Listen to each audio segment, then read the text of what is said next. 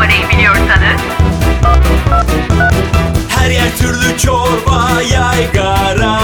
Heves vardı çıktık yollara.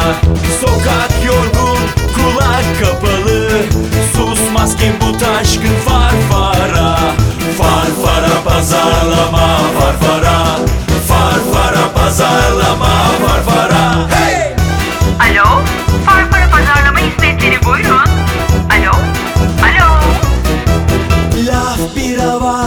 Fikir yarımlara Çağ geçti geçmedi gargara Derdimiz serbest, yeni bir nefes Oyun için biz de sevdik farfara Farfara pazarlama farfara Farfara pazarlama farfara Hey! Huhu! Pabucu yarım, çık dışarıya oynayalım Huhu! Pabucu yarım, çık dışarıya oynayalım Farfara Pazarlama'dan hepinize merhaba. Ee, iki aylık bir suskunluk döneminden sonra, yaz tatilinden sonra tekrar sizlerle beraberiz. Biz sizleri gerçekten çok özledik. Ee, umarım siz de dinleyince bizi özlediğinizi fark edersiniz. Ee, 12. bölümümüzde karşınızdayız. Ee, her programda olduğu gibi çok önemli isimleri ağırlamaya devam ediyoruz. Bugün de e, sektörümüzün bir duayen ismi bizimle beraber. Bekir Ağırdır'la beraberiz. Hoş geldiniz öncelikle. Merhaba, hoş bulduk. Ve Akan da e, her zamanki gibi e, bizimle beraber. İkimiz Yine herkese merhaba. herkese merhaba. ne Ee, konuşacağız acaba? ne konuşacağız acaba? Çok büyük sürpriz olmayacak herhalde ne konuşacağımız. Valla düşündük taşındık. Ee, Çok düşünmedik çok taşımaya da gerek yoktu. Bekir Ağır'ı çağırıyorsam Türkiye'yi konuşursun, Türkiye'yi konuşursan bugün neyi konuşursun? krizi konuşuruz. Dolayısıyla Evet. hepimizin birazcık daha da depresif e, olma ihtiyacı olduğunu düşündüğümüz bu anda sizin Bekir Belki de aslında umut, umutlanmaya ihtiyacımız var. Evet, şaka bir tarafa. Herkesin evet, umutlanmaya ihtiyacı var ama umutlanabilmek için umudu birazcık sahiciliğe, gerçeklere yüklemek lazım. Evet. Yani oltayla balina avlama hayali umutlanmak değil. Umutlanmanın da gerekleri var. Gerekleri var. Bunun da bir, birinci başlangıç noktası önce olan biteni doğru anlamak, anlamlandırmak. Evet. Dolayısıyla bugün umutlanacaksak da nasıl umutlanacağız? Evet. Önce bir realiteyi anlayarak bir. Oltamızı boşa atmamayı e, konuşacağız. Nasıl konuş ya- yapacağımızı konuşacağız. Şimdi e, Şimdi Bekir Bey siz uzun yıllardır araştırma alanının e, hakikaten doğa yenisiniz ve toplumu anlamamız adına da çok önemli katkılar yaptınız. Şimdi ama özellikle de yaptığınız bu bir dil yarattınız. Evet, yani. ha, onu söyleyecektim. Nereye gitsek aynı dil kullanılıyor. Yani aynı kavramlar, aynı sıfatlar. Aa ne güzel. Resmen sevindim. bütün yani bir kültür geliştirdiniz pazarlama dünyasına. Pazarlama dünyasının size öyle bir borcu var. Yani çok az yani çok bence çok iyi araştırmacılar var ama e, sizin sizi özel yapan şeylerden bir tanesi pazarlamaya bir dil, bir kavram, bir ve sıfatlar silsilesi yarattınız. Bu sizi birazcık özel yapıyor. Sevindim. Özellikle e, bu öbekler yani toplumsal öbekler, segmentler alanında modern muhafazakarlar, endişeli modernler gibi e, kavramlar hepimizin şöyle bir dilinde. Şey, yani sizler e, ve sektördeki birçok arkadaş hep bireye odaklı doğal olarak tüketiciyi anlamak, izleyiciyi anlamak, okuru anlamak, seçmeni anlamak vesaire. Ee, Ben ise ben tabii akademisyen kökenli değilim. Araştırma kökenli de değilim. Ben sanayi şirketlerinde 27 sene genel müdürlük yaptım. Ee, Onun için benim zihni evrimim e, ISO 9000'den koşulsuz müşteri memnuniyetinden tam demokrasiye doğru oldu. Tam demokrasiyi siyaseten benimseyip de oradan işte şirket içinde demokratik katılıma falan gelmedim. Ben tersten yaşadım süreci. Ee, Birincisi. ikincisi bu kadar birey temelli bakarken e, toplumun bütünü hele bugünün yeni hayat ritmi içinde bu aidiyetler örneğin gibi bir sürü bazı insanların negatif bir dilden konuştuğu, şikayet ederek konuştuğu ama aslında gerçekliğin bir parçası olan bazı meseleler olduğu için birey kadar bir gözümüzü tüketiciye, izleyiciye, seçmene, okura odaklarken bir gözümüzü de toplumun bütününe, toplumdaki dalgalara, dip dalgalara odaklanmak gerekir diye bir kanaatim var benim. Biz belki birazcık o boşluğu doldurduğumuz için hani olan bir dili değiştirmekten daha ziyade böyle bir açığa dair biraz daha niş bir alanda bir şeyler yapıyor olduğumuz için belki bir özgün katkımız olmuştur. Ne güzel de olmuş. Yani iyi, iyi ki olmuş. Yani isterseniz o zaman hakikaten bu e, toplumsal e, anlamda e, sizin de kendi alanınıza giren böyle temelden giren bir soruyla başlamak istiyorum. Biz de başlamayalım en azından yavaş yavaş oraya gidelim. Daha bütünsel olarak ne görüyorsunuz Türkiye'de? Aynen. Ya, ya da şöyle, e, Kara Cuma'dan önce ne görüyordunuz?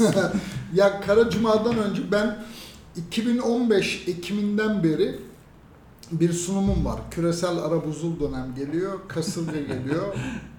Dikkatli olun. Çok iyiymiş. Dallanma zamanı değil, köklenme zamanı diye. Hmm. Ee, yani bu- bunu söylerken de bir tezim var. Bu sadece be- benim de kanaatim değil. Çünkü biz tabii ki bizim ülkenin kendimize özgü problemlerimiz çok başat, çok etkin. Yani siyasi kutuplaşma, işte iktidar, muhalefet yaşadığımız hepimiz aynı ülkede yaşıyoruz. Ee, Bir bakıma bir yandan bir yerden bakarsak belki de bir medeniyet saldırısı ya da medeniyet tercihini kökten değiştirmek kadar radikal tartışmaların içindeyiz kendi özelimizde ülke olarak. Ama bir yandan da dünyanın bir meselesi var, küresel bir mesele var. Nedir o mesele? Bence sanayi toplumundan bilgi toplumuna geçişin sancısını yaşıyoruz. Çünkü gündelik hayatın ritmi değişti. Buna bağlı zihin haritalarımız değişti. Birçok şeyi böyle hani işte kuşak deniyor, ne bileyim ben işte yeni medya araçları deniyor. Halbuki bütün her konuda, tıpta da öyle. Tıpçılarla konuşsanız onlar da yeni teknolojiler diyorlar, yeni hastalıklar diyorlar. O yeni yeni diye kodlanan bütün bu hikaye, 20-30 yıldır yaşanan hikaye aslında yeni hayat ritmiyle, bilgi toplumu dediğimiz yeni bir hayat biçimiyle ilintili. Ama temelde bir sorunu var insanlığın, o da şu, bizler hala ya da insanlık biz derken sadece Türkiye değil, sanayi toplumunun kurumları ve zihniyeti ve kuralları ve hukukuyla bu yeni hayatı göğüslemeye çalışıyoruz. Eski paradigmalarla yani. Evet. Yani işte yine daha siyasi bu konuşma en azından daha siyasetten konuşalım. Pratik management'tan bir örnek vereyim. İşte personel yönetiminin adını insan kaynakları yapınca bütün o hiyerarşik organizasyon şemanız duracak. Eski görev tanımları duracak ama adı işte yeniye uydurdunuz. Yeni bir takım performans ölçüm modelleri geliştirdiniz ve sanıyorsun sanıldı ki insanlık tamam ya yeniyi böyle göğüslüyoruz. Halbuki karşımızdaki mesele bundan çok daha büyük, çok daha kapsamlı. O nedenle de özellikle devlet ve hukuk nizamında yeni hayatın kurallarını, kurumlarını, zihniyetini oluşturamadığımız için insanlığın bir kriziyle karşı karşıyayız. O nedenle bütün dünyada Trump'ları konuşuyoruz örneğin, Putin'leri konuşuyoruz. Yani son 5 yıldır, 6 yıldır dünyadaki bütün seçimlere bakın. Ama Bütün dünyada işte İsveç'te bile 10 gün önce seçim oldu. %20'lere Evet. gelmiş bir faşist parti. Bu bir siyasi dalga, dalga değil. Bu yeni hayatın problemlerini göğüsleyecek kurum ve kuralları oluşturamadıkça eski hayattan yeni hayata geçişin yeni kaybedenleri var. Yani geleneksel olarak eski sanayi toplumunda olduğu gibi emek sermaye diyorsunuz. Kaybedenler proleterler diyorsunuz ve sınıf temelli bir mücadele ve onun ürettiği pozitif hatta enerji var. Ne işte örgütlenme hakkı, insan hakları gibi bir sürü de ilerlemesi var o çelişkinin.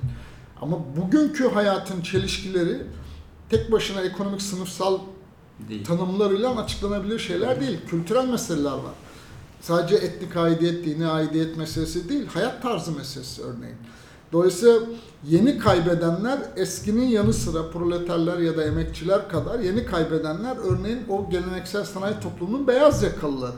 Çünkü yepyeni iş kolları var ve şimdi o 40 yıldır diyelim klima üretiminde çalışmış bir mühendisin. Şimdi bu saatten sonra yeni bir bilişimden yeni bir meslek edinme imkanı yok. Ama onun görevini şimdi robotlar yapıyor, yapay zeka e, üretiyor, bilmem ne olunca kaybe, yeni kaybedenler başka bir tür prekarya diye hani güvencesiz çalışan beyaz yakalılar diye yeni sınıflar türedi gibi yeni meseleler vardı. Dolayısıyla karşımızda bu problemleri çözemedikçe eski modellere daha sıkı sarılsam sanan yani siyaseten söylersek ulus devlete sığınan yani bir dönem küreselleşmeyi, sınır, sınırların kaldırılmasını konuşuyorduk. Şimdi övünerek sadece Trump'ın Meksika sınır duvarını konuşmuyoruz. Türkiye bile üç ülkeyle arasına fiilen sınır ördü. Bu örneği sık kullanıyorum. Fas, Afrika ülkeleriyle arasına duvar örüyor. Yani şimdi 90'ların tartışmasını hatırlayın. Sınırlar kalkacak, küresel, evrensel yurttaşlar Oradan olacağız duvarlara geldik. konuşurken şimdi fiilen duvar bu eski modelle yeni hayatı göğüslemek çabası. Onun için çalışmayacak. O nedenle bugün yaşanan krizler siyasi de ekonomik de bütün dünyada 2008'den beri başlayan ekonomik kriz de öyle. Bugün Türkiye'nin yaşamakta olduğu da öyle. Bir yapısal mesele. Bize özgü olan tarafının üzerine. O nedenden de kriz yani umutlanma ihtiyacımız var ama şu değil ya dolar 6 liraya oturacak. Biz de buna göre yeni aralıkta yeni plan bütçelerimizi, hedeflerimizi belirleyeceğiz. İzleyicilerin her biri şunu kabullenmeli. Bu bitmeyecek. Hayat böyle. Hayat artık bundan sonra çalkantılı. Bir kere kavramamız gereken şey yeni hayatın ritmi. Onu kavramalıyız ki ona uygun kurumlar, kurallar koyalım. Şirket yönetiminde de, devlet yönetiminde de. Bu yine krizden söyleyeyim. Lafı uzattım ama şimdi bu yeni hayatın en temel parametrelerinden bir tanesi çok aktörlü, çok boyutlu olması. Şimdi bu kadar karmaşık, çok aktörlü, çok boyutlu bir hayatın temel para, karakteristiği belirsizlik esaslı olması ve karmaşıklık esaslı olması. Şimdi siz belirsizlik ve karmaşıklık esaslı bir hayatı plan ve bütçe gibi 12 ayı set eden bir varsayımlar dizisiyle karşılıyorsunuz. Biraz önce sohbet ederken söylediğim gibi şimdi bu programda bir markayla ilgili çok spekülatif bir bilgiyi sallasak yarın sabah o markanın o problemi nasıl yöneteceği belli değil. Plan bütçelerde bu varsayımda yok. Plan bütçelerde ne varsayımı var? Merkez Bankası'nın döviz hedefi, hükümetin orta vadeli büyüme hedefi vesaire var. Dolayısıyla bu karmaşıklık ve belirsizlik temelli bir krizden karşı karşıya olduğumuz için bize özgü kısmını tekrar tekrar söylüyorum. Bize özgü elbette bu ülkenin meselesi sanayi toplumunun hala temel kurallarını, eğitim, layıklık, hukuk gibi kurumlarını oluşturamamışken bir de bilgi toplumunu göğüslemek gibi bir meselemiz var. Dolayısıyla bizdeki problem hani Fransa'daki insanlar bu krizi ya da insanlığın krizi dediğim bu meseleyi bir şiddetinde deprem, iki şiddetinde deprem gibi yaşıyor. Biz sekiz şiddetinde deprem gibi yaşıyoruz. O nedenden bu belirsizlik ve karmaşıklık esaslı hayatta bu krizler bitmeyecek. O zaman meselemiz sürekli belirsizlik ortamında nasıl şirket yönetiriz? Nasıl pazarlama stratejileri geliştiririz? Bütün bu belirsizliğe müşteri dediğimiz insanlar her birimiz gündelik hayatında nasıl savunma stratejileri geliştiriyor? Örneğin bugünkü ekonomik krizde. Türkiye insanı, Türkiye aileleri nasıl tepki geliştiriyor? Yani peyniri mi kesiyor? Soracağız. Peynirin kalitesinden mi feda etmeye razı oluyor ya da başka bir şey mi yapıyor? Şimdi bunu anlamadan belirsizlik geçecek de bir gün yeni istediğinden istediği state hayat gelecek ve o günü bekliyoruz abi diye bekliyor olmak büyük yanılgı. Onun için herkesin bir an önce bu esası kabullenmesi Evet. ve bu karmaşıklığın süreceği kabulüne göre yeni yönetim meselesini düşünmesi lazım. Ben e, bu arada şey ekleyeyim. Uzun girizgah oldu ama Güzel tam meramı doğru anlatmak için. Belirsizliği fark edelim. O sor- sorum oraya gelecekti. Şu aralar markalar çok arıyorlar bizi. İşte ne olacak bu krizde vesaire. İlk sordukları soru bu kriz ne zamana kadar sürecek? Diyorum ki maksimum diyorum bir sene sürer. Aa seviniyorlar. Diyorum ki bu arada yanlış anlamayın. Bir sene sonra daha iyi olmayacağız. Şu an şeyi söylüyorum. Bizim mem- memlekette bir söz vardır. Her şey derler fakirlik, her fukaralık 40 gün sürer derler. Tamam mı? Nedenmiş o? Çünkü 41. gün alışırmışsın. Dolayısıyla bizim de bir yıl sonra ancak değişecek tek şeyimiz e, krizle yaşamaya daha iyi alışacağız gibi. Şimdi bu belirsizliğe bir bağlanmak istiyorum. Evet. çok önemli. Çünkü bu markaların bize ilk sorduğu şey ne hissedecekler tüketiciler. Biz de verimize baktık ve şunu gördük.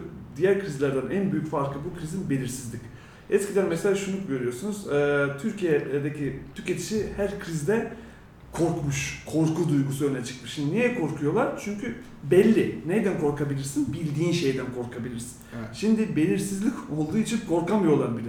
Tehlike nerede belli değil. Nerede geleceğini bilmiyor. bulut, bulut tehlike. Evet. Hani bulut ilk defa, ilk defa bulut tehlike. İlk defa bulut her tehlike yerde. var. Yani ilk defa tüketici Evet. yani o kadar belirsiz ki her şey korkamıyor bile ve karşısında hangi duyguyu hissediyorsun diye sorduğumuzda anksiyete diyor. Yani endişeliyim çünkü neyden korkmam gerektiğini bilmiyorum.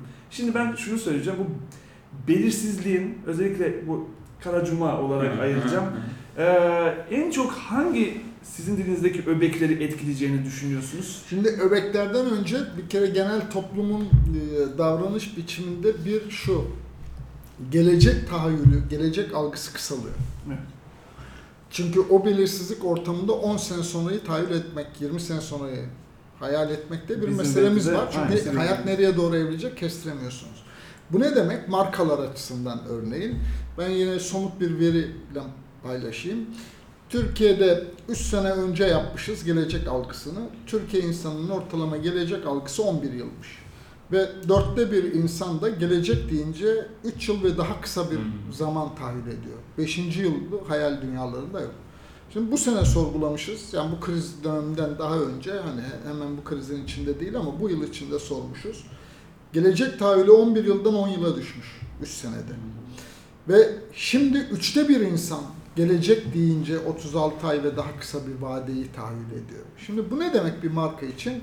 Eğer 48 ay vade, 60 ay vade, 100 ay vadeli konut satıyorum, buzdolabı, otomobil satıyorum dediğiniz zaman daha baştan dakika bir %35 insan sizin o mesajınızı almıyor, duymuyor, kulağa tıkalı. Çünkü 37. aydan sonrasının ne olacağına dair zihin dünyasında bir şey yok. O zaman da siz 37. aydan itibaren taksit 10 liraya düşecek ya, ya demenizin de bir anlamı yok. İstediğiniz reklamı yapın. Yani. Şimdi dolayısıyla bir bizim markalarımız bu tür meselelere bakmaya yatkın değiller. Hep böyle bireyin davranışına odaklılardı.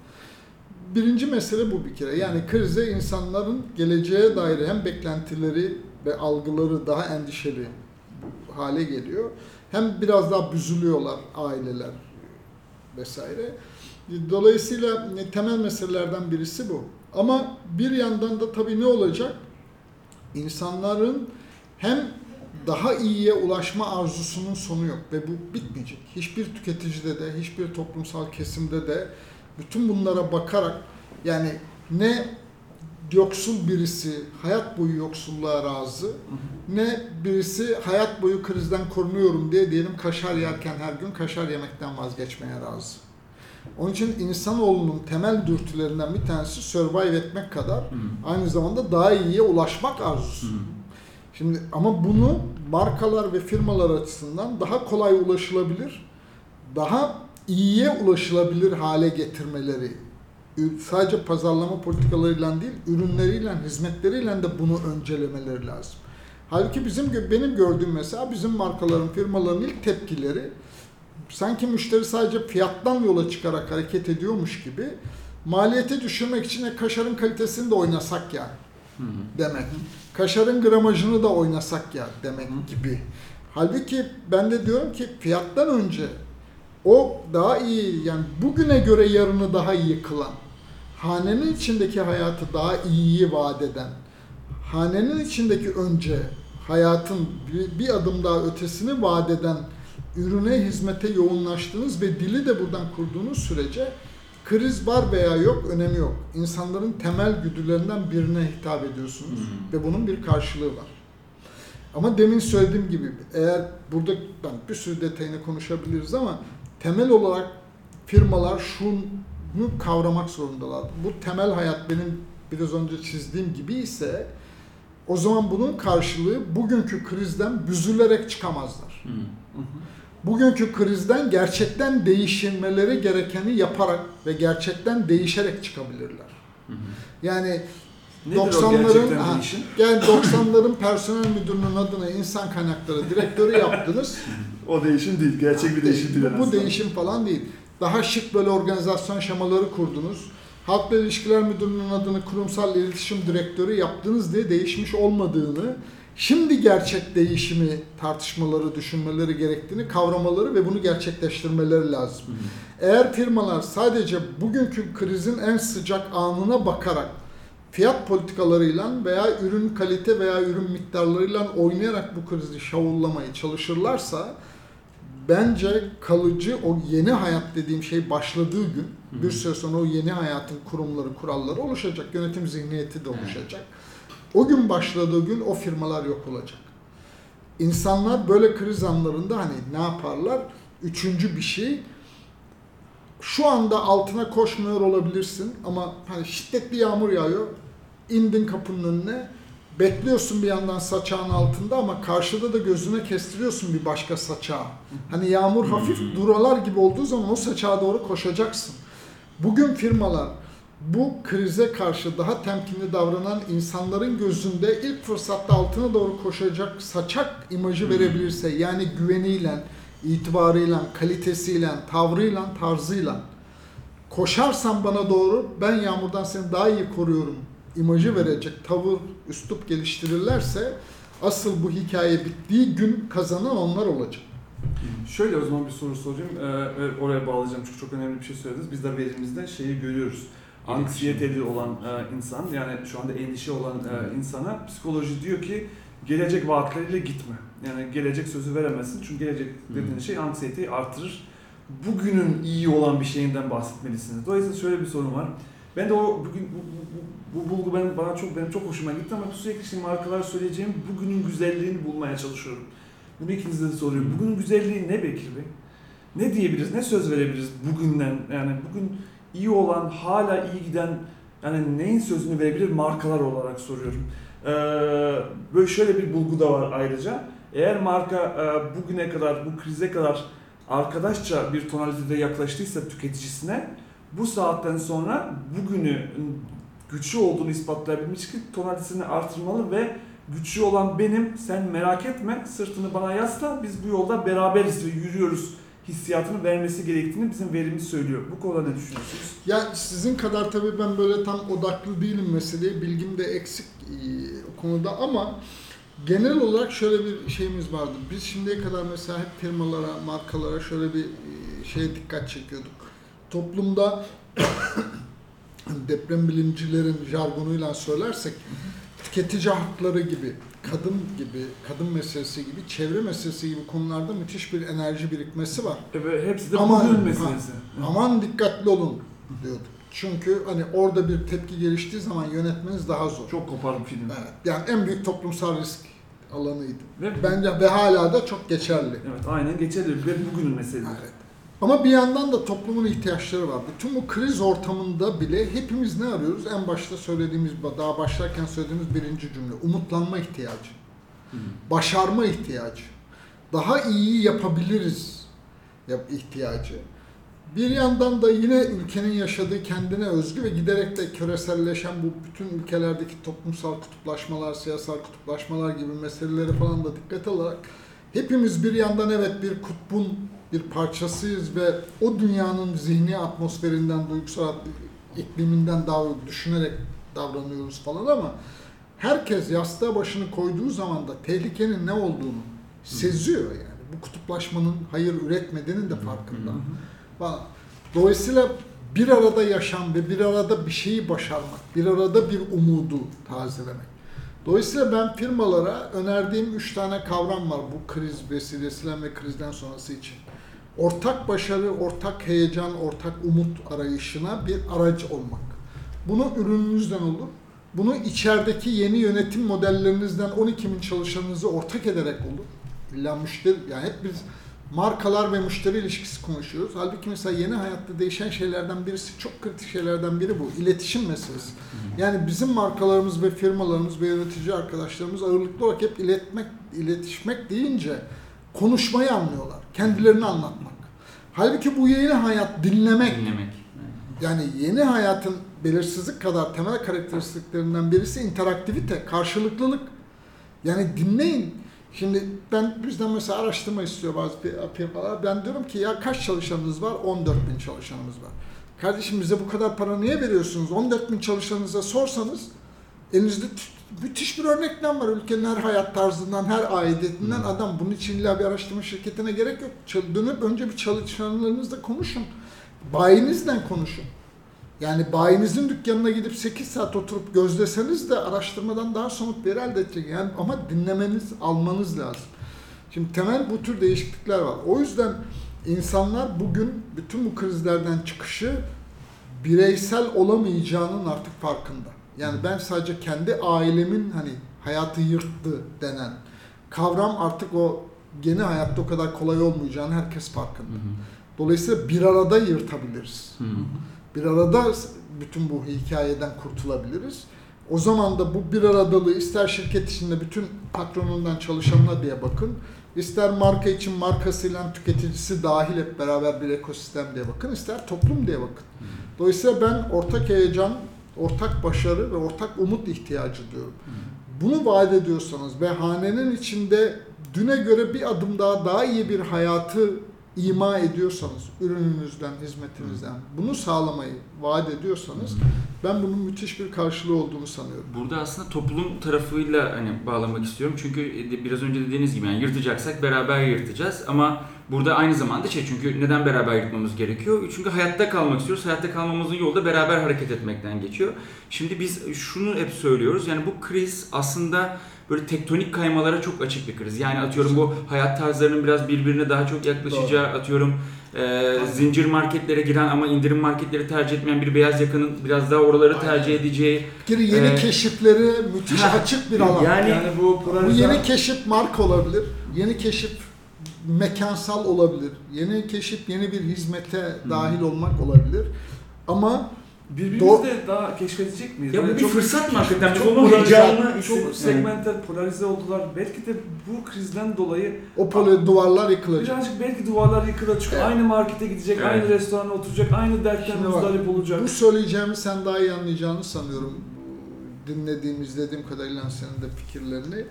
Şöyle bir durum var. Biz şimdi bu tür her gruplama, kategorileştirme ya da tanımlama çabası şöyle bir şey üretiyor. Bir kere bir yani işte araştırma verisinin bakıyorsunuz yüzde seksenini açıklıyor bir hikaye. O yüzde yirmiyi ihmal ediyorsunuz. Ve 80'den bir clustering yapıyorsunuz ve diyorsunuz ki bunlar endişeli modern, bunlar muhafazakar modern, bunlar işte mahallenin genci vesaire. Biz jargonla söyleyeyim, siz başka bir şey söylüyorsunuz vesaire. Ama gerçekliğin yüzde yirmisini bir kere attık. Ve sanıyoruz ki bu her modelleme, her şema, her kategori gerçekliğin bir kısmını dışarıda bıraktığı kadar bir başka hataya da kapı açıyor. O da ne? Tanımladığımız her kümeyi monolitik bir küme gibi bir jargon kuruyoruz. Yani endişeli Geçişken modeller şöyle Ha. davranır falan filan ve duvarlar var böyle kompartımanlar, vagonlar halinde tarif ediyoruz. Halbuki hayat geçiş noktalarında çalışıyor. Yani işte hani kendi güncelimizden konuşalım. Efendim ülkede dindarlaşma artıyor mu, başörtüler bilmem ne mi yapıyor, hükümet de o politikayla bilmem ne yapıyor. Bütün bunlar doğru.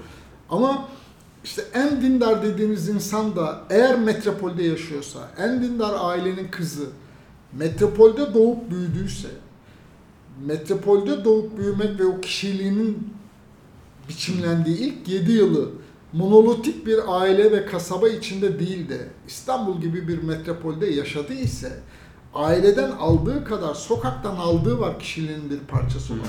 Ve ailede ne kadar monolitik bir diyelim ayıp günah algısı öğrendiyse ve öğretilmeye çalışıldıysa sokakta da o kadar farklı ayıp günah algısı olan ve farklı davranışı, üslubu, tarzı olan insanları gördü.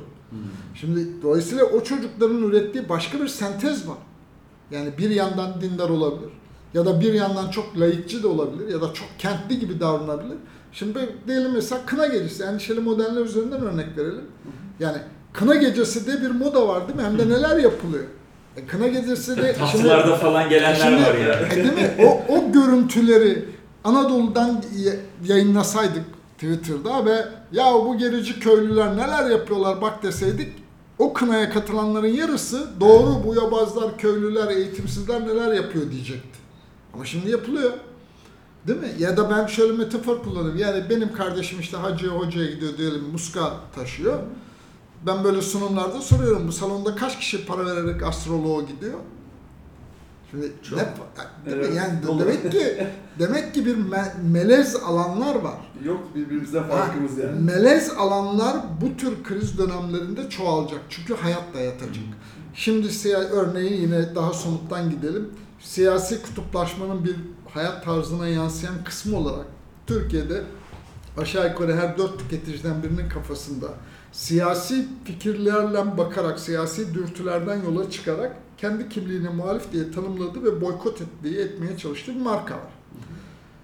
Ama şimdi eğer bu ekonomik krizin savunma stratejilerinden biri hanenin daralan geliri içinde aynı standart hayatı sürdürmekse o zaman o markalarda taviz vermeye başlayacak. Çünkü bu sorun normal zamanda da hep bizim kafamızda vardı. Yani kutuplaşmadan dolayı atıyorum Şıkırt markasını 1 liralık çikolatasını almıyorsunuz.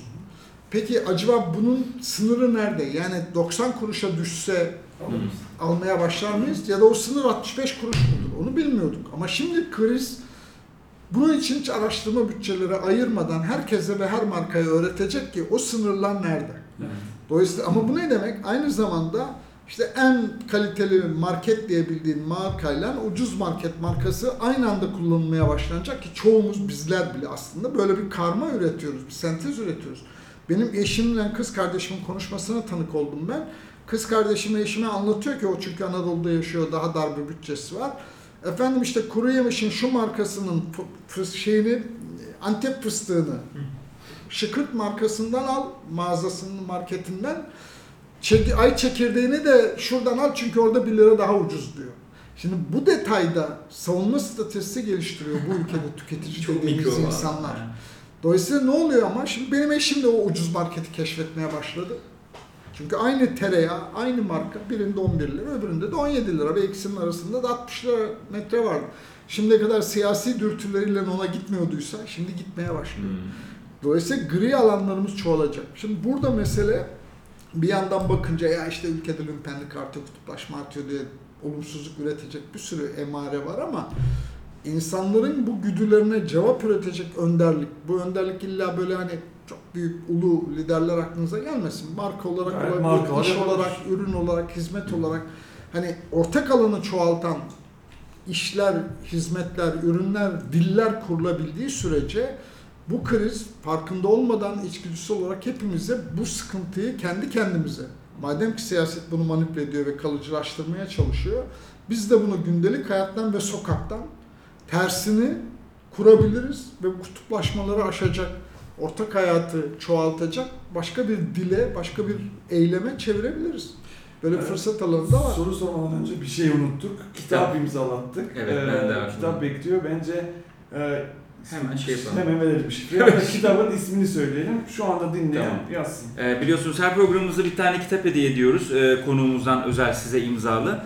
Ee, bugün de 5 tane bu programda da 5 tane kitap hediye edeceğiz. Ee, kitabımızın adı Bolluk. Şifrede bolluk olsun. Şifrede bolluk olsun. Bize Nasıl yapacaklar? e, ş- ilk olarak ilk 5 kişi yani bolluk yazıp info@farfarapazarlama.com e, mail adresine bolluk yazıp e, gönderen ilk 5 kişiye bu e, kitabı göndereceğiz. Tabi adreslerinizi de bize iletmeyi unutmayın. Size bunları en kısa zamanda postalayacağız. Ama şunu söylememe izin verin. Şimdi bu kitabı hangi kitap diye E şimdi onu da soracaktık. Evet, bu kitabı neden- e, neden bu soruyu seçtin? Şimdi genellikle şöyle bir çok özür dilerim. Bir de bolluk kelimesi de çok sembolik ya şu Evet. andan. Neden seçtiniz bolluğu? Şöyle bir jargon var. Yani bu yeni hayata dair hep negatif tarafından konuşuluyor. Mesela sosyal medya konuşuyoruz. Hep işte efendim Twitter'da şöyle doğru bir sürü şikayet ettiğimiz konu. Ya da efendim işte medya çoğalıyor, işte hükümet de şikayetçi. Ya eskiden olduğu gibi 8 televizyon kanalını, 20 gazeteyi denetlemek kolayken şimdi herkes gazeteci, herkes de internetten işte bizim gibi bir şey söylüyor. Denetlemek zor diye itiraz ediyor. Ama hep böyle negatif bir dil kuruluyor. Halbuki yeni hayatın müthiş fırsatları var ve evrensel olarak insanlık tarihi milyonlarca yıldır ya da en azından bu toprakların 8 bin yıllık tarihi diyor ki bu ülkede, bu topraklarda hayat iyiye doğru akıyor kardeşim. Siz ne anlatırsanız anlatın. Şimdi böyle bu negatif jargon da beni çok rahatsız ediyor. Ben kendi hesabıma belki iflah olmaz bir romantik olduğum için çok iyimserim. Ama o iyim, iyiye ulaşmanın bir bedeli var. Şimdi yaşadıklarımız o. Belki de o bedelin bir parçası.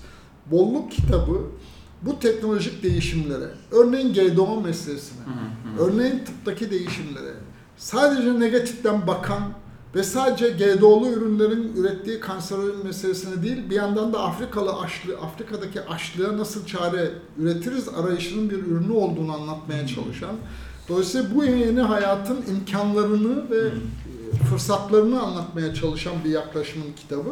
Onun için önemsedim ve önerdim. Daha pozitif bir açıdan dünyaya, hayata bakmamızı sağlayacak. Kesinlikle. Yani Harika. siz bolluğun e, eğer doğru görürsek bitmeyeceğini yani bolluğu sadece şey gibi görürsek, ürün ve tüketim olarak görürsek tabii Tabii. azalacak ama bolluğun çok daha büyük bir kavram olduğunu böylelikle anlatmış olacağız. Kesinlikle. Peki birazcık böyle daha kendi sektörümüze eleştiriler yaklaşalım çünkü çok marka geziyoruz, siz de çok marka geziyorsunuz. Ya şu anda e, pazarlama dünyası tam olarak anlıyor mu ne olacağını? Hayır. Anladım. Çok anlamıyorlar. Yani tabii ki anlamaya çabalayan çok insan var ama e, diyorum ya bir kere alışkın kültür bireyle, tüketiciyle ilişki kurmak üzerine. Benim şöyle bir tezim var. E, şirket version 3 diyorum ben.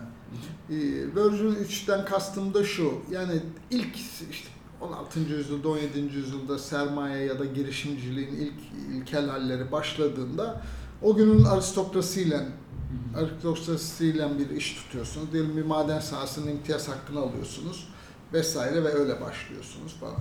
Sonra İkinci Dünya Savaşı'ndan sonra şirketler de güçlendikçe, sermaye birikimi de geliştikçe ve onlar da yeni yol yoldan keşfettikçe siyasetin ağırlığı da arttıkça siyasetle ilişki kurma dönemi başlamış. Bizde daha çok Özal'dan sonra başlayan süreç diyelim. Dolayısıyla 50'lerde, 40'larda 1900'ün başında Türkiye'ye gelmek isteyen bir şirket hükümetten bir imtiyaz, bir kararnameyle, bir sözleşmeyle bir imkan aldığı zaman gelebilirken İkinci Dünya Özal döneminden sonra artık siyasetçiyle iş tutarak gelmiş. Dolayısıyla bir yandan tüketiciyi anlamaya çalıştıysa da hep ama gözü ve kulağı Ankara'da ve siyasetçilerin, hükümetlerin kararlarında falan. Bugün şirket version 3 dediğim şey toplumla ilişki kurmak. Toplumun meselelerine duyarlı olmak. Bu sadece çevre hakkı meselesi değil. Sermayenin ya da girişimin ya da şirketlerin markaların elbette bir kazanç hedefi var. Ve bunda gelen ben bir grup insanın bakışındaki gibi ben çok olumsuz bir şey de görmüyorum doğrusunu isterseniz. Ama şöyle bir mesele var. Markanızın, şirketinizin çok para kazanmasıyla memleketi daha yaşanılır hale gelmesi için çabalamak birbirinin tersi, birbirine muhalif işler değil. İkisini aynı anda yapabilirsiniz. Toplumla ilişki kurmaktan kastım bu. Dolayısıyla gidip Birce köyünde 5000 tane zeytin ağacını kesmeyeceksiniz kardeşim. Cerattepe'de illa enerji üreteceğim ben sana da elektrik sağlıyorum ya diye orada o doğayı mahvetmeyeceksiniz. Ya da şirket içinde kadın haklarına sadece tüketicide değil, şirket içinde toplumsal cinsiyet eşitliği için emek harcayacaksınız. Ya da tüketici hakları için emek harcayacaksınız. Tüketici yani insan haklarına saygılı şirket olmak ya da ahlaklı şirket olmak. Şimdi PR'cı arkadaşlar ya da reklam metin yazarları markalar için bunları daha şık, daha kendilerince az zararlı jargonlara çevirsinler ama böyle kaba söylenişi bunun insan haklarına saygılı marka olmak, şirket olmak. Yani koşulsuz müşteri memnuniyeti diyorsunuz. Ama koşulsuz insan hakları, çevre hakkı ya da temiz su, içme suyuna erişim hakkı demiyorsunuz ya da kadın hakları demiyorsunuz ya da bunun için çaba göstermiyorsunuz ve topluma ürettiğiniz hizmetin yararını anlatırken o hizmeti üretirken toplumun da öde sizin adınız sizin üzerinizden ödemek zorunda kaldığı bedelleri yok sayıyorsunuz. Şimdi dolayısıyla böyle bir mesele var. Bu yeni hayat dediğim yeni hayatın ritmi içinde bütün bunlar çok değerli şeyler olacak. Çünkü bu yeni hayatın için bak daha basit bir yerden şöyle bir şey söyleyeyim. Şimdi böyle dande daha aykırı bir soru atayım ortaya. Reklamcılık ölecek mi ölmeyecek mi? Şimdi reklamcılık dediğiniz şeyin iki parçası var değil mi? Doğru biliyorsam. Bir tanesi bilgi vermek. Yani ben şu adreste bu ürünü sağlıyorum. Ürünümün özellikleri bu, fiyatı bu vesaire. Bilgi vereceksiniz. Ama birisi de dürtmek. Yani insanlara o ihtiyacı duyurmak. E şimdi bugünkü internet ortamında bilgi veren reklam için artık televizyonlara, büyük reklam ajanslarına ihtiyaç var mı? Yani her birimiz neredeyse gazeteciyiz, her birimiz ajansız, herkes ellerindeki akıllı telefonlar, bilgisayarlarla neler yapabiliyor? İlla öyle çok büyük prodüksiyon. Tabii ki arada kalite farkı var ama yine de mi imkan dahilinde. Demek ki reklamcılığın bilgi tarafı için artık başka bir mantığa döneceksiniz. Mass medyayı kullanmak yerine, işte algoritmalar, efendim Google'da her aradığınızda insanların önüne o ürünü getirtmek bir sürü başka durum var, imkan var. O zaman da illa böyle büyük televizyon reklamına gerek olmayabilir. E, dürtme tarafında sadece ürünün kendi vaadinden konuşmak yeterli mi? Çünkü rakibinizle konuşuyor. O zaman toplumsal hayattaki kalite için, memleketteki hayatın kalitesi için, memleketteki hayatın daha huzurlu, daha barış içinde, daha nitelikli, kaliteli, sürdürülebilir olması için, temiz içme suyu için gidip işte nehirlere o atıklarınızı atmayacaksınız kardeşim. Ben deterjanı sana üretiyorum ya demek, ucuzunu da ürettim ya sana demek olmuyor. Yani bu değişim bütün bence pazarlama politikalarına, ürün tasarımlarına bile den başlayarak her şeyi Şey- etkileyecek. Orada şey mi var acaba? Yani hakikaten şöyle bir öngörüsüzlük mü var? Yani Türkiye'de zaten işte insanların e, şeyleri çok fazla değil. işte gelirleri, işte hayat tarzlarında buna çok önem vermiyorlar. Ya Zaten umursamıyor insanlar insan haklarını bilmem neyi. Ben de bu şekilde yolumu bir şekilde bulurum yani. Ona önem versem ne olur, Evet. vermesem ne olur mu Bizim, diye bizim beyaz acaba. yakalıların tabii böyle bir varsayımı var. Bir örnek de vereyim. Ama Ben öyle bir, değil. Bir pat, öyle değil kesinlikle ben söyleyeceğim ama bir şey seni destekleyen bir örnek e, söyleyeyim. Bir gün bir patrona sormuştum. e, Önemli patronlardan birisi. Niye hiç eğitime desteklenmediniz bugüne kadar? Markamı e, markamı çözülemeyecek bir şeyin yanına koymak istemedim demişti. Önemli bir bulgu olmakla birlikte ama şey de bir taraftan yani ya zaten ben markamın peşindeyim, eğitimde ne gibi bir dünya. Eti- Ama aslında birazcık daha konuyu açacağım ve yine bu az evvel söylediklerinize anksiyeteyle bağlayacağım. Bu anksiyeteyi biz görünce veride psikologlara sorduk. Aynısını söylediler. Dediler ki e, anksiyeteli insanı hemen bir harekete çağırman gerekir. Ve bir hareket sebebi koyman Eylem. gerekir.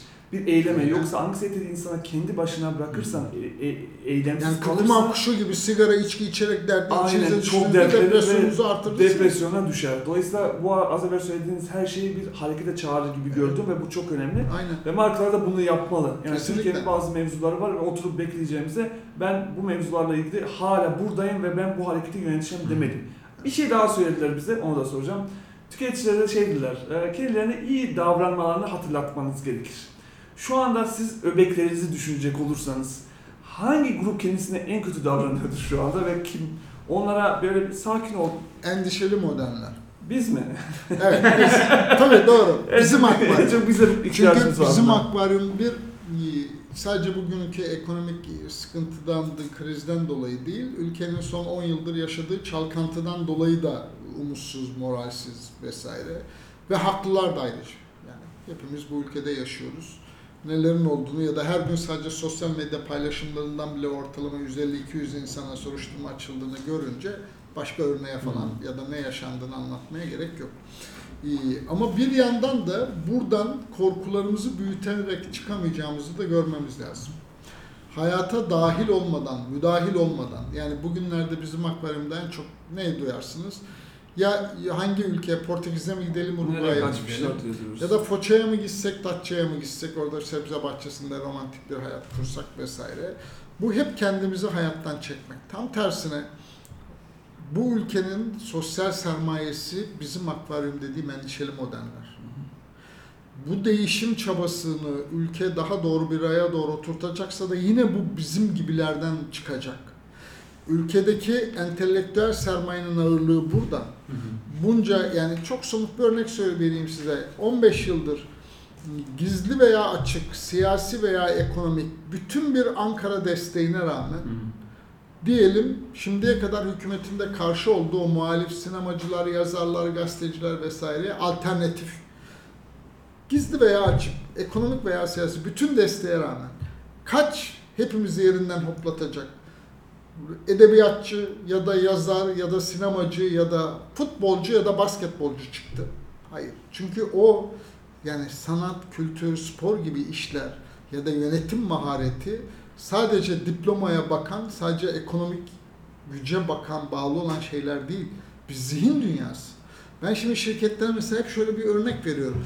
Şimdi bizim şirketlere soruyorsunuz, biz genellikle hani parantez uzatıyorum ama parantez uzun olacak ama çok kritik bence. O da şu, şirketlere ya da sermayedara, patrona soruyorsunuz yöneticiye, biz siyaseten nötrüz abi diyor. Aslında kastettiği şey particilik ya da parti tercihini söylememek. Ama bugün hayatın her alanı siyasi. Öyle değil mi? Hangi alan siyasi değil ki? Şimdi ben de onlara diyorum ki kardeşim peki siz şimdi ARGE yapıyorsunuz. Girişimcilik değil mi? Hep bir inovasyon modası var. Girişimciliği teşvik eden şey. O da yeni hayatın gereklerinden birisi çünkü. Peki tekstil tasarımcısını düşünelim. Tekstil tasarımcısı veya otomobil argesini yapan mühendislerin bugünkü zihni ve siyasi ve hukuki iklim içinde doğru inovasyon yapma ihtimalleri sizce var mı? Bence yok. Çok zor. Neden yok? Eğer ülkede hak ve özgürlükler konusunda kısıtlar varsa, örneğin siyasi kısıtları olan insanlar varsa ya da bir şey yazdığı için tutuklanan insanlar varsa, ya biz ar ekonomi, otomobil argesiyle çalışıyoruz ya da tekstil tasarımıyla çalışıyoruz. Hak ve özgürlüklerle ilişkimiz yok bizim siyasi haklarla sanıyorsanız yanılıyorsunuz. Çünkü siyaseten ayıp diye, günah diye, suç diye, terör diye kısıt koyduğunuz andan itibaren zihin dünyanıza Bir süre sonra sizin tasarımcınıza birisi diyecek ki kardeşim o kadar kısa etek yapma günah. Öbür otomobilciye diyecek ki bir dakika bizim Türkler sol ellen işte e, günah işler yapılır. Sağ ellen kapıyı açmaları lazım. Direksiyonları soldan sağa alalım. Şimdi dolayısıyla arge özgürlüğüyle siyasi ifade özgürlüğü arasında hiçbir fark yok. Halbuki bizim patronajımız ve şirketlerimiz ve markalarımız ARGE hakları için, teşvikler için devletin kapısını aşındırırlar ama siyasi haklar, ifade özgürlüğü için de susarlar. Bu birbirinden ayrılabilir bir şey değil. Yani dolayısıyla Fransa'da ki özgürlük ortamının ürettiği bir ARGE kapasitesi, inovasyon kapasitesi değil mi? İşte sayılar belli, patent sayıları belli, başvurular belli. Bizdeki de belli. Şimdi mesele birbirinden kopuk değil. Dolayısıyla meseleyi tekrar toparlarsak o nedenle bizim endişeli modernler dediğimiz insanlar aynı zamanda da bir kültürün ve zihni böyle çalışmaya daha yatkın insanlar.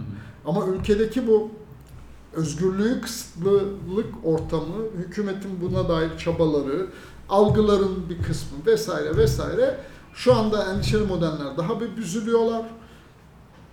Dolayısıyla tüketiminde ya da şirketlerin de hedef kitlesi olmaktan belki de çıkıyorlar.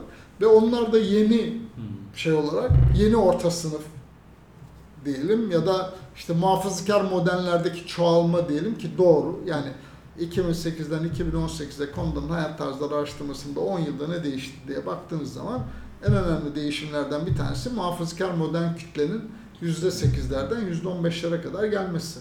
O çünkü gelir dağılımındaki değişimler, sermaye transferiyle bir sürü başka ekonomik yansıması var ve tüketim potansiyeli de artıyor evet o kümede doğal olarak.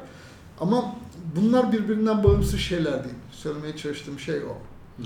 Peki e, gerçi konuyla biraz ilgisiz ama iki, şimdi iki katına çıkmış olan bir kitleye pazarlama nasıl yaklaşmalı? Biraz daha ilgi göstermeli mi oraya doğru? Bir de ikinci sorum şu olacak. Bu büzüşmeden yani siyasi yanıtın gerekliliği, gerek bir siyasi yanıt olacak biliyorum böyle bir soruda ama bir de bu büzüşen e, genç, endişeli modern şu anda ülkeyi terk ediyor ya. Hı hı. Ne düşünüyorsunuz o konuda? Beni özellikle biraz kaygılandıran çok yazılımcı gidiyor. Çok fazla yazılımcı Şu an. gidiyor. Yani ülkenin sosyal sermayesinde ciddi bir hareket var. Bir, hem bizim ülkedeki işte iktidarın ve yaşamakta olan güncel sokağa kadar yansıyan lümpenleşmelerin maddi manevi özellikle şiddetin artışının falan gibi etkileri var. Bir yandan da şunu da ihmal etmeyelim ki o en başta söylediğimiz insanlığın krizi bu dediğim şeye çıkış için hani işte Almanların sanayi 4 dediği şey için insan malzemesi seçimini batıda işte bizim gibi Suriye gibi ülkelerdeki bu krizleri bir fırsat alanı olarak görüyor. Dolayısıyla ülkedeki yetişmiş Ne varsa hele topladılar. eş iki kişiyi birden üniversite mezunu ve hele bir de tecrübeli mühendisse örneğin ya da bilgisayarcısı ya tasarımcısıyla hemen onları e, gerçekten seçerek, davet ederek topladıklarını görüyoruz.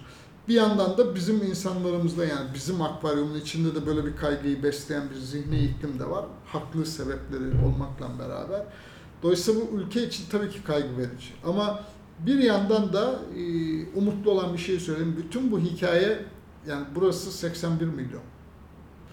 Endişeli modernler dediğimiz insanlar bile de 8 milyon 9 milyon veya siyaseten seçim sayıları üzerinden söyleyelim. Referandumda işte bir taraf 25 milyon, öbür tarafta 25 milyon. Dolayısıyla yalnız değiliz. Yani umut arayacak bir şey yok. Umut önümüzde duruyor aslında. Yani tek taraflı siyasi süreçler bütün medyaya, mahkemelere hakim, bütün ekranlara hakim, o hali var, valileri var, kaymakamları var, kolluk güçleri var. Ve bütün bu tek taraflı süreçlere rağmen 51-49 yani kitlenmiş bir durum var ve bütün bunlara rağmen bu tarafında hiç sesi çıkamazken. Dolayısıyla o kadar da umutsuz olacak bir şey yok aslında. Yani bu 49'un önüne de geri 51'in önüne de yani aslında 100'ün önüne bir umut ve ütopya koymaya ihtiyacımız var. Şimdi dolayısıyla senin birinci soruna buradan bağlayacağım. O da şu. Markalar, şirketler veya bir STK aktivisti ne taraftan bakarsak bakalım ya da siyasi aktör olmayı niyetlenen, arzulayan her gencin şuna bakması lazım. Bu tür meselelerde biz tabii hemen farklılıklara odaklanıyoruz. Anlayalım, çabalıyor falan. Tabii ki farklılıkları bilmek önemli ama aynı zamanda ortaklıkları tespit etmek gerekiyor.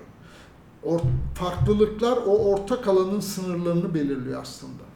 Kendi başına ya ortak alanları bulalım demek soyut bir laf ya da farklılıkları bulalım bir soyut laf. Bence ortaklıkları ve farklılıkları beraber tanımlamak. Dolayısıyla endişeli modellerle muhafazakar modeller örnek. Buradan konuşmaya başladık diye söylüyorum. Ortak alanları ne?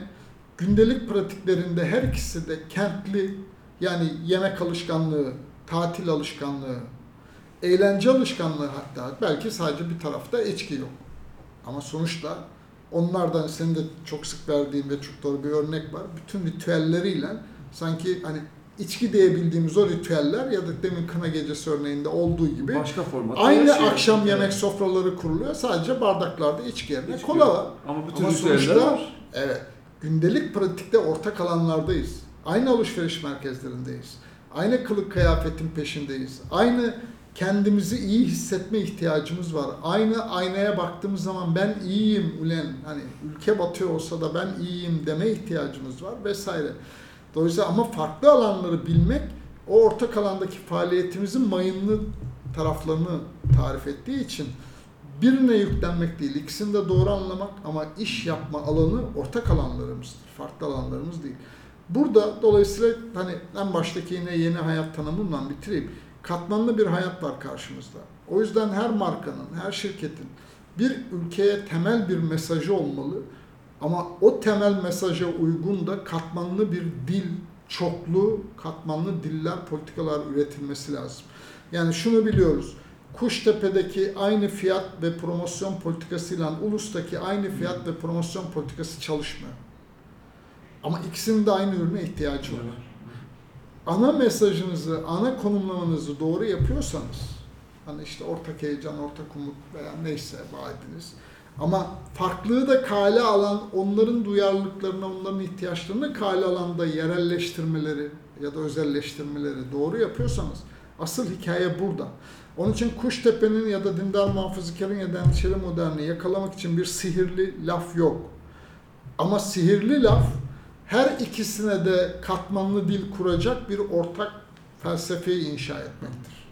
Ki biz krizde e, e, nasıl araştırma yapalım diyen markalara eskiden segmentasyonunuzu ayrıştırmak Evet. için yapıyorsanız bu sefer yine segmentasyon yapın ama tamamıyla nasıl birleştireceğinizi bulabilmek için yapın diyoruz. Aynen. Dolayısıyla firmalar, markalar şimdi bu olan biteni anlamak için hem sahada hem araştırma veya toplum her türlü kaynağı kullanarak ama aynı zamanda da entelektüel olarak yani kitap meselesinden de bağlayarak söylüyorum. Entelektüel olarak dünyada da bu ülkede de ne olup bitiyor olmaya olduğuna dair ciddi çalışmalar. Şimdi bu tür krizlerin ürettiği en önemli fırsat büyüme dönemlerinde veya her şey normal zamandaymış gibi olduğu zaman özellikle hele bir de bir büyüme trendindeyseniz geriye fazla bakmıyorsunuz. Yani ona vakit kalmıyor.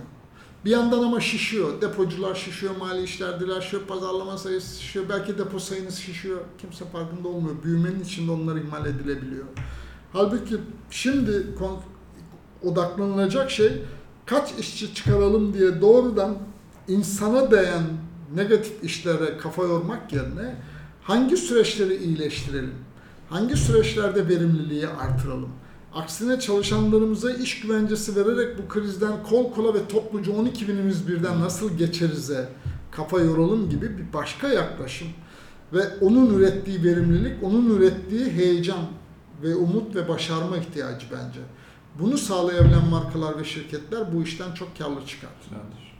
Benden bu, bu kadar. Evet. Çok teşekkür ederim bu arada. Rica ederim. Gerçekten çok keyifli bir sohbet oldu. Biz de teşekkür ediyoruz. Ben Ee, teşekkür ederim. Yararlı olduğunu umarım. Çok çok sağ olun. Çok iyi oldu. e, bugün Bekir Aradır bizimleydi. Ee, umarız siz de çok keyif aldınız bu sohbetten. Biliyorsunuz bir kitap hediye ediyoruz. Tekrar onu hatırlatalım. Kitabımızın adı Bolluk ama bu kitabı almak için şifremizi e, bize iletmeniz gerekiyor. info.farfarpazarlama.com e, mailine. Şifre içinde programın içinde bir yerlerde bulmanız gerekiyor. Bunu dinlemeniz gerekiyor o yüzden. Ee, Umutla bitirelim. Ne diyelim? Umutla bitirelim, evet. Krize, krize birazcık umutla bakalım. Bu işten bir şekilde sıyrılacağız. Ülkenin diyelim. ve insanlığın geleceğine güvenin bir kere. Hayat doğası gereği ileri doğru akar, geriye doğru değil. Bunlar geçici şeyler. İnsan bedeni de hasta oluyor, insanlık da krizlere giriyor, ülke de zaman zaman krizlere giriyor. Ama bu ülkenin insanlarına ve geleceğine güvenmek ve buna yatırım yapmak gerekiyor. Ve bunun için emek harcamak gerekiyor. Çok teşekkür ederiz. Çok Sağ olun. O zaman bir dahaki programda görüşünceye kadar hoşçakalın diyoruz hepinize. Farfara Pazarlama'ya hoş geldiniz. Dahili numarayı biliyorsanız Her yer türlü çorba yaygara. Heves vardı çıktık yollara. Sokak yorgun kulak kapalı. Susmaz ki bu taşkın farfara. Farfara pazarlama farfara. Farfara pazarlama farfara. Hey! Alo, Farfara Pazarlama hizmetleri buyurun. bir avaz Fikir yarımlara. Çağ geçti geçmedi gargara. Derdimi serbest Yeni bir nefes. Oyun için biz de sevdik farfara. Farfara pazarlama farfara. Farfara pazarlama farfara. Hey! Uhu! Pabucu yarım çık dışarıya oynayalım. Uhu! Pabucu yarım